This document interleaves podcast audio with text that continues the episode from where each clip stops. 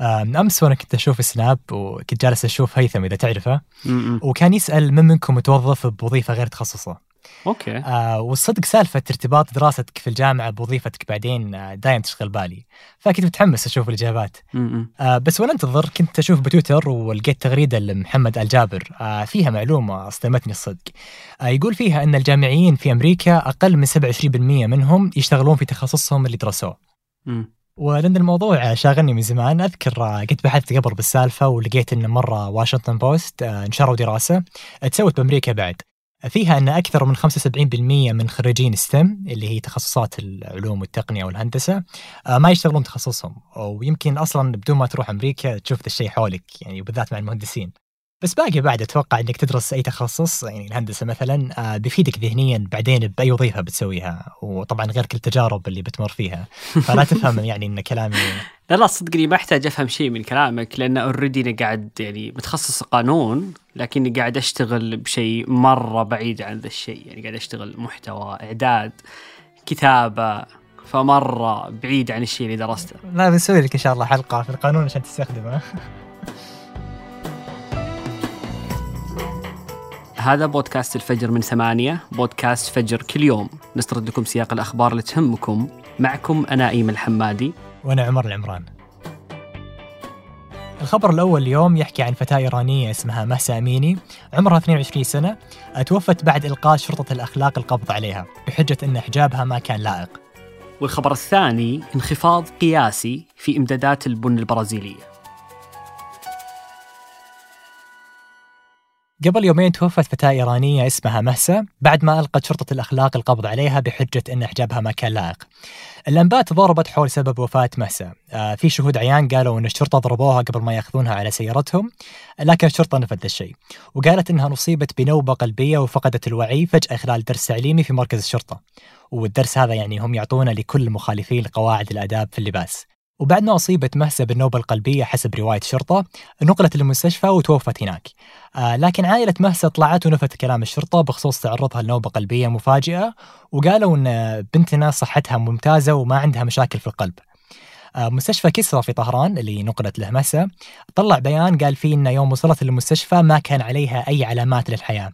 لكن المستشفى حذف البيان من صفحات التواصل الاجتماعي لاحقا بعد ما تعرض لهجوم شرس من مؤيدين لرواية الشرطة الإيرانية. واللي وصفوا موظفين المستشفى بالعملاء مناهضين النظام. طبعا شرطة الآداب الإيرانية لها تاريخ في إساءة معاملة الأشخاص هناك آه لذا في اعتقاد أنها تعرضت للتعنيف في مركز الشرطة قبل ما تدخل الغيبوبة اللي أدت إلى وفاتها بعدين ولذلك وفاة مهسا سوت غضب شعبي في الشوارع آه يعني الآلاف شاركوا في جنازتها اللي تحولت إلى احتجاجات غاضبة حتى أنهم هتفوا فيها الموت للدكتاتور في إشارة للمرشد الأعلى خامنئي. والشرطة بعدها فرقت المتظاهرين وحتى أطلقت النار عليهم واعتقلت بعضهم حسب بي بي سي.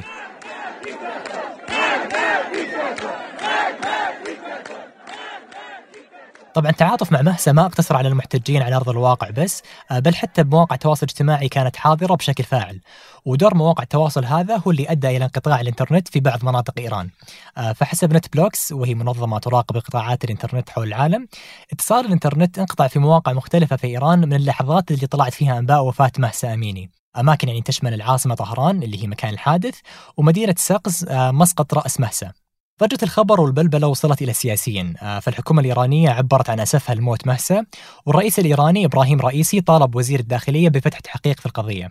والرئيس السابق محمد خاتمي وصف الحادث بالكارثي وانتقد معه كثير من القيادة السياسية في إيران. وممكن ذا الحادثة بتخليك تسأل وش شرطة الأخلاق أصلا في إيران واللي سببت كل ذا القضية؟ الشرطة هذه قوات خاصة مكلفة بفرض قواعد معينة على لباس النساء في الشوارع وطبعا بما في ذلك الحجاب. وإذا المرأة ما التزمت بهذه القواعد تعتقل.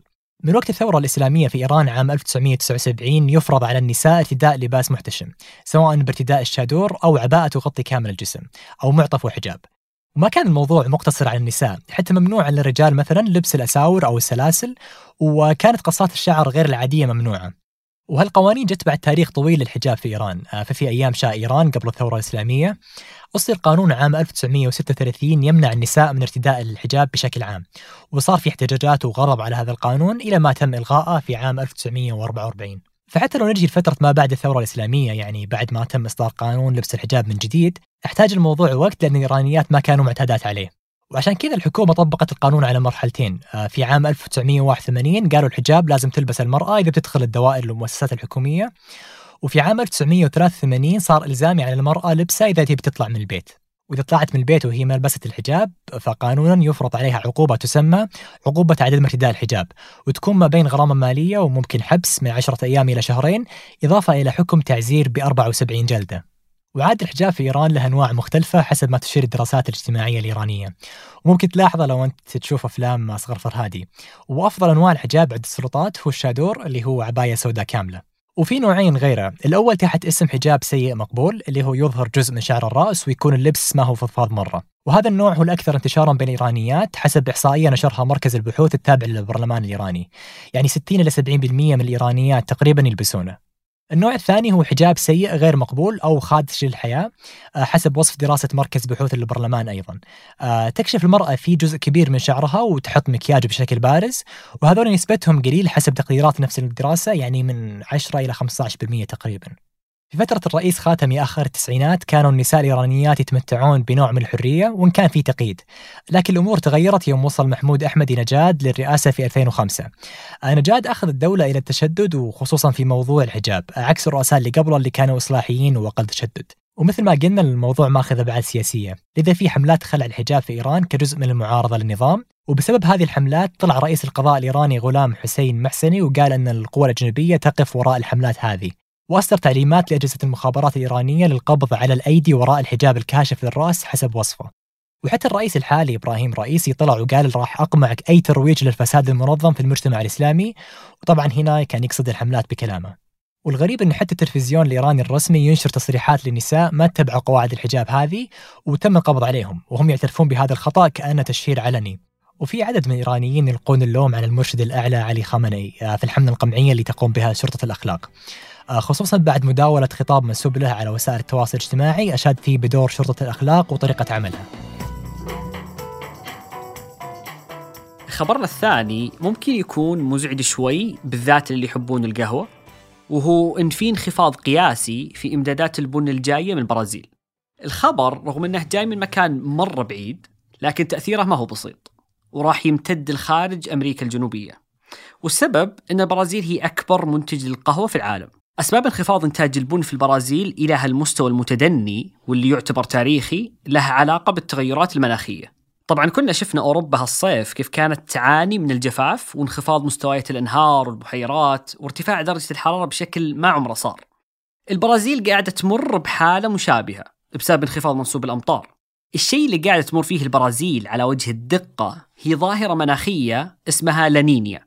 الظاهرة هذه يجي معها أحيانا قلة في الأمطار وارتفاع في درجات الحرارة الشيء اللي يمكن ينتج عنه جفاف في بعض مناطق العالم. أما في مناطق ثانية ممكن يصير العكس تماما فممكن تلاقي فيضانات. في كلا الحالتين هذه الظاهرة تضر بمحاصيل غذائية رئيسية زي الرز والقمح والسكر والقهوة. البرازيل حاليا قاعدة تعاني من انخفاض منسوب الأمطار وعشان كذا ما هي قادرة تحصد كميات البن اللي تغطي الطلب العالمي. طبعا الحين ممكن تتساءل وش الكميات اللي يطلبها العالم من القهوة؟ بالنسبة للبرازيل مستوى الإنتاج اللي يضمن الحفاظ على استقرار أسواق القهوة يتراوح ما بين 9 ملايين إلى 12 مليون كيس. وزن الكيس الواحد 60 كيلوغرام.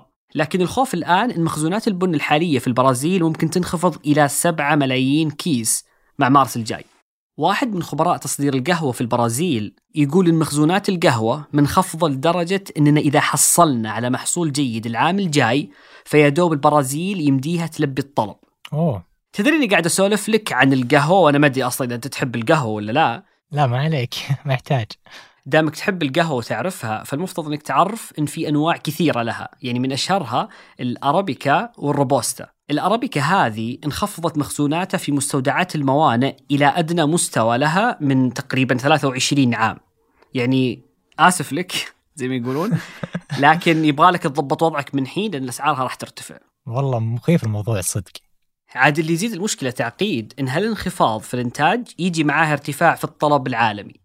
يعني الموسم هذا مثلا الأرقام تقول إن استهلاك القهوة السنة هذه زاد بنسبة 1.5% بعد زيادة بنسبة 2% العام الماضي. يعني المجموع خلال السنتين 3.5 الضغط هذا اللي على المخزونات العالمية هو اللي خلى أسعار العقود الآجلة لقهوة أرابيكا ترتفع في نيويورك بنسبة 11% مقارنة بنفس الفترة من العام الماضي. مم.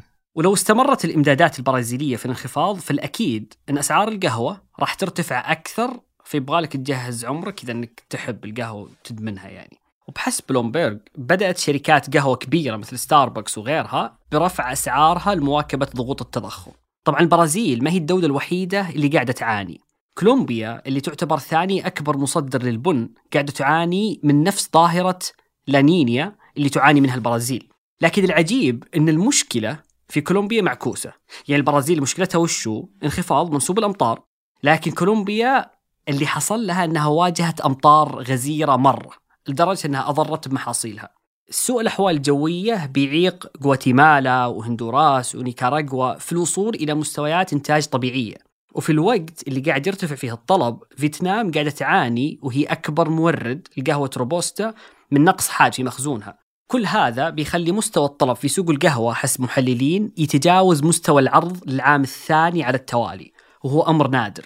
بس على فكرة اللي عقد أزمة إنتاج البن ما هو بس المناخ يعني في أسباب ثانية. منها هو أن استهلاك القهوة رجع لمستوياته الطبيعية بعد انتهاء الركود اللي صار بسبب كورونا وهالشيء أربك المنتجين. ومن الأسباب أن العالم دخل في دوامة ارتفاع تضخم واندلاع حرب بين روسيا وأوكرانيا ومع هذا كله ارتفعت أسعار مختلف المحاصيل الزراعية وأخيرا جت ظاهرة لانينيا وزادت الطين بلة مع كل هذه المشاكل مثل هذه التقلبات ممكن إنها تمثل فرصة لدول مثل السعودية اللي بدات مؤخرا في استهداف سوق القهوة. يعني شفنا صندوق الاستثمارات العامه السعودي اللي أنشأ هالسنة الشركة السعودية للقهوة بهدف رفع إنتاج البن المحلي بنسبة تزيد عن 700% سنويا. أخبار على السريع. بعد مسيرة رياضية حافلة لاعب التنس العالمي روجر فيدرر يعلن اعتزاله. آه، فيدرر نشر على الانستغرام رسالة إلى عشاق التنس والرياضة يعلن فيها اعتزال اللعبة ويخبرهم أن كاس ليفر الجاي بيكون آخر بطولة يلعبها. آه، فيدرر عانى خلال الثلاث سنوات الأخيرة من مشاكل بالركبة وكانت مؤثرة جدا عليه. إلى درجة أنه ما فاز إلا بثلاث بطولات من مجموع 11 شارك فيها. والشيء هذا مو سهل على شخص قدر أنه يتصدر التصنيف العالمي للاعبين التنس المحترفين من عام 2004 إلى 2021 ولذلك يقول فيدرر في رسالة اعتزاله أنه بدأ يسمع الجسد البالغ من العمر 41 سنة واللي خاض أكثر من 1500 مباراة على مدى 24 سنة. الخبر الثاني الملياردير الهندي جوتام أداني يطيح بجيف بيزوس ويصير ثاني أغنى رجل في العالم. آه جوتام بدأ السنة وهو في المركز ال 14 على قائمة مليارديرات العالم لكن خلال الأشهر الماضية قدر الملياردير الهندي أنه يحقق أكثر من 70 مليار دولار أرباح وهالشيء خلى ثروته الكلية تبلغ 147 مليار. وبهالرقم جوتام قفز للمركز الثاني وتجاوز مو بس جيف بيزوس بل حتى بيل جيتس ووارن بافيت. آه ثروة أداني جاية من مجموعة أداني اللي هي أكبر مشغل موانئ في الهند وأكبر منتج وتاجر للفحم الحراري في الهند. ولكن توسعت أيضا وصارت تشمل الإعلام والإسمنت ومراكز البيانات وغيرها. الخبر الثالث يقول أن 63% من الموظفين السعوديين قادرين على العمل عن بعد. آه قبل فترة نشرت شركة بي دبليو سي دراسة تقصت فيها قدرة الموظفين على العمل عن بعد. الدراسة هذه أجريت بناء على التحولات المتسارعة مؤخرا في العالم الرقمي بسبب جائحة كورونا وغيرها من الأزمات اللي مرينا فيها خلال السنوات الأخيرة. والدراسة شملت 52 ألف موظف من 44 دولة ومنطقة.